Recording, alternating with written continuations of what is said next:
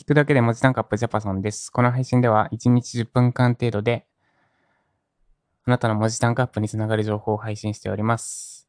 先に変更のご連絡です。あの、毎週火曜と木曜日に配信しようとしてたんですが、もう気にせず配信します。理由としては、あ、今日火曜日だからスタイフだわ。今日水曜だから、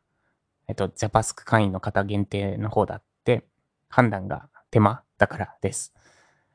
で、あと、ジャパスク会員の方限定で話す内容ってそんなにたくさんないというかですね。ので、あ、この内容はちょっと内輪的だから、内輪な内容だから。で、場合にだけ、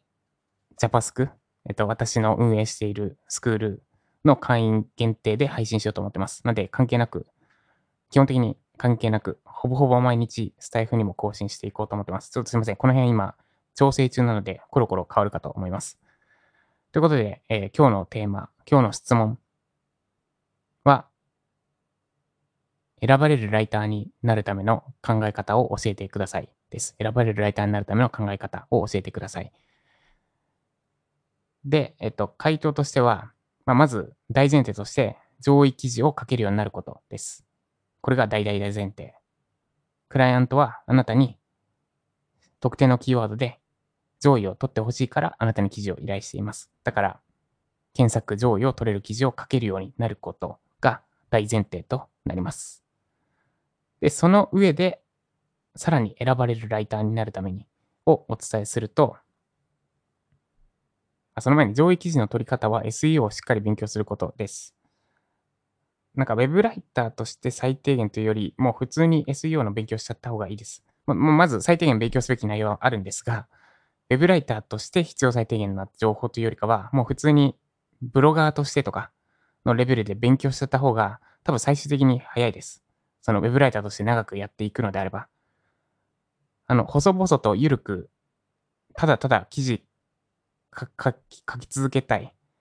ただ一ライターでありたいっていうことであれば、もちろん必要最低限勉強して、それを元にやっていけばいいと思うんですが、ゆくゆくはディレクター、まあディレクターは関係ないかな。いや、まあディレクターも関係あるかな。ディレクターだったり、あとは SEO コンサル、キーワード選定とかまで巻き取りたいって考えてるんであれば、もう今から、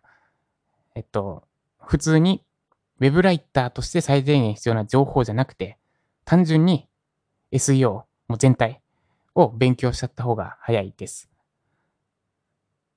なので、その意識持って SEO を学ぶことです。それが上位を取る最大、まあ、結局最終的には近道になるはずです。まあ、カツカツでも今いっぱいいっぱいって方は、あの、まずは最低限の知識を抑えるとといいと思います。で、最低限の知識を抑えるためには、私のユーデミの Web ライター向け SEO 完全攻略ガイドを学ぶといいかと思います。まあ、最低限と言いつつ、あれだけ学べば正直、ブログ、ブログにも通用するかな。まあ、ただ、S、キーワード選定とかについては扱ってないので、はい、です。で、えーこれが前提ですね。上位記事を取れるようになること。で、プラスアルファで選ばれるライターになるためには、他のメディアで使い回しできる記事を書かないことです。他のメディアで使い回しできる記事を書かないこと。えっと、裏返して言うと、そのクライアントだからこそ書ける記事を書くことです。で、そのくらい、ちょっとよくわかってない、よくわからないと思うので、具体例でお話しすると、えっと、具体的に盛り込むべき内容、他のメディアで使い回しできない記事にするために盛り込むべき内容は、そのクライアントの経営理念とか考え方だったり、そのクライアントが持っているコンテンツだったりです。えっと、例えば、キーワード、ウェブライター始め方ってキーワードだったとします。で、クライアントは私です。ジャパソン。私のメディアでウェブライター始め方についてのキーワードで記事を書くとすると、まあもちろん上位取りたいっていうのはあります。大前提としてあるんですが、上位取るためだけにウェブライター始め方で記事書いてしまうと、より上位を取れる。要は、単純に SEO 記事を書けるっていう実力だけで、他のライターさんと比べられてしまいます。だから、なんだろう、ゴリゴリの実力勝負になってしまう。で、そうなると、その、まあ、要は、私の考えとか経営理念とかを盛り込まない記事の場合、別に他のライターさんでもいいやってなってしまいます。ちょっとすみません。ここ話が入り組んでてややこしいんですけど、上位取れるならどんな記事でもいいのか問題ですね。で、クライアントの、クライアントは大抵の場合そうじゃなくて、考え方とか経営理念とか持っているコンテンツとかも含めて、ジャパソン、私で言うとジャパソンのメディアだからこそ書ける内容で記事書いてほしい。で、その上で上位取ってほしいって思ってます。で、なんでなのかを説明すると長くなるので、そこで一旦切って。なんで、上位取るだけじゃなくて、そのクライアントの考え方とかも含めるようにする。で、もっと具体的に Web ライター始め方で言うなら、ジャパソンのメディアで Web ライター始め方の記事を書くんだとすれば、例えば私だったら、まず Twitter のアカウントを作って運用しましょうって言うかどうかですね。言わないですよね。私 Twitter やってないから。やってないし、受講生にも、まあ、ほとんどやらないことをお勧めしますって発言してるから。そして次、クラウドソーシングサービス。まずアカウント作って、ポートフォリオ、プロフィール充実させましょうとか、私が言うかどうか。これも言わないですよね。っていうふうに、その一般的に言われてることで記事書くんじゃなくて、この人ならこう考えるだろうな。あと、この人の発信内容こうだから、この人の考えに沿って、ウェブライター始め方を言うんだったらこうなるだろうなって部分を記事に盛り込めると、選ばれるライターになれます。なぜならば、そのクライアントへの理解度とか付き合いの長さとかが、えっと、まあ、なんだ、単純に、えっと、シンプルに言うと単純に上位取れるかどうかだけで選ばれなくなるからです。あ、この人なら私のことよく知ってる。そして顔も合わせたことがある。私の考え方とかめちゃくちゃ理解してくれている。で、しかも、それその考えを含めた上で記事書いてくれて、かつ、上、上、検索上位も取ってくれるってなった場合、なんだろう、新しく入ってきたライターさんとは、もう比較し対象じゃなくなるわけなんですよね。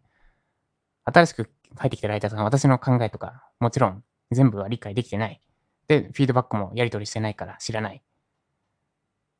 知らないというか、まあそう、私のどどういうところにこだわって記事作るかとかも知らない。ので、えっと、そうなる、そうなってくると、あ、じゃあ新しいライターさん雇わないで、この人に依頼し続けるのが楽だなって思われます。めちゃくちゃごちゃごちゃぐるぐるしたんですけど、えっと、あれですね、一周回って一言で言うと、新しいライターさんより、あなたにこの人に依頼した方がいいなって思われる状態になることです。そうすると、選ばれ続ける、要は継続するライターになることができます。で、その、この人に依頼したいって選ばれるライターになるための手段の一つとして、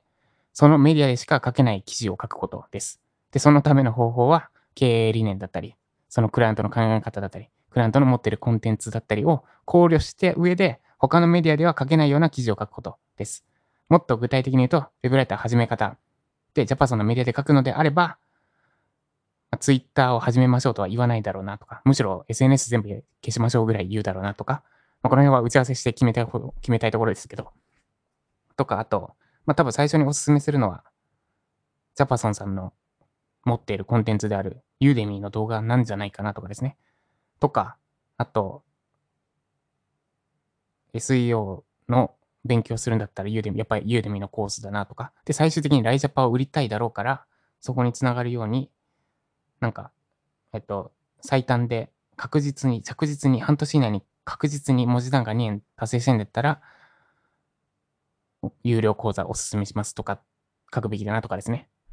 今すごい適当に言ったので、実際にこういう記事書いてくださいってわけじゃないんですけど、っていうふうに、そのクライアントの考え方を盛り込めるようになると、選ばれるライターになれるはずです。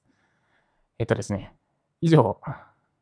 選ばれるライターになるために必要なことでした。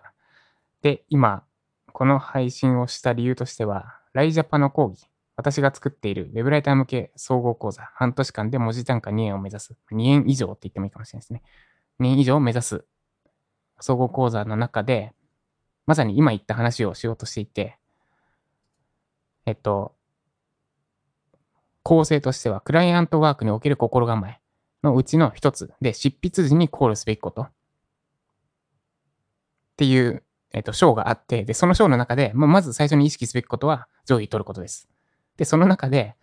えっと、選ばれるライターになるためには、他のメディアで使い回しできない記事を書くことですっていう見出しが、タイトルがあって、その内容を、今、テイク3ぐらいずっと撮ってたんですけど、ライジャパの講義用に。なんか全然うまく喋れなくて。で、まあ、一旦練習としてもスタイフで喋るかってことで喋りました。今喋ってみた結果、やっぱりごちゃついたので、もう一回整理し直す必要がありますね。まあ、ただちょっと見えてきた答えとしては、他のメディアで使い回しできる記事になっていないかっていうよりかは、えっと、新しいライターさんじゃなくて、あなたに依頼しなきゃいけない理由を作るってことなのかな、抽象化すると。で、その一つが、まあ、例えば、フィードバックの内容だったりを、もう着実に盛り込んでくれるライターになる。そうすると、新しいライターさん雇ったらまた一から教えなきゃいけなくなるから、あなたにやっぱ依頼したいってなる。で、もう一つ、二つ目が、今言ったことですね。他のメディアで使い回しできないような記事を書く。ちょっとこの言い方が回りくどいんだよな。えっと、だからそのメディアでしか、クライアントのことを理解するってなるのなのかな？一言で言うと。クライアントのことを理解して、記事を書くかな。ですね。とか、ちょっとその辺を整理し直した上で、ライジャパの講義作ろうと思ってます。で、実はライジャパ LP を一般公開しております。ので、えっと、まあ、スタイフから集客できると思ってないんですが、興味ある方、覗いてみてください。概要欄にリンク貼っておきます。ということで、以上、すいません。練習にスタイフを使いました。が、まあ、多分めちゃくちゃ本質的な話をしたつもりです。ただちょっと難しすぎるな。多分、今のいい伝え方だと。っていうふうなことを普段、ライジャパ収録するときはやってます。で、大抵テイク1だと、あ、なんかごちゃ、まあ内容によるんですが、今回みたいな複雑な内容だと、一回話してみて、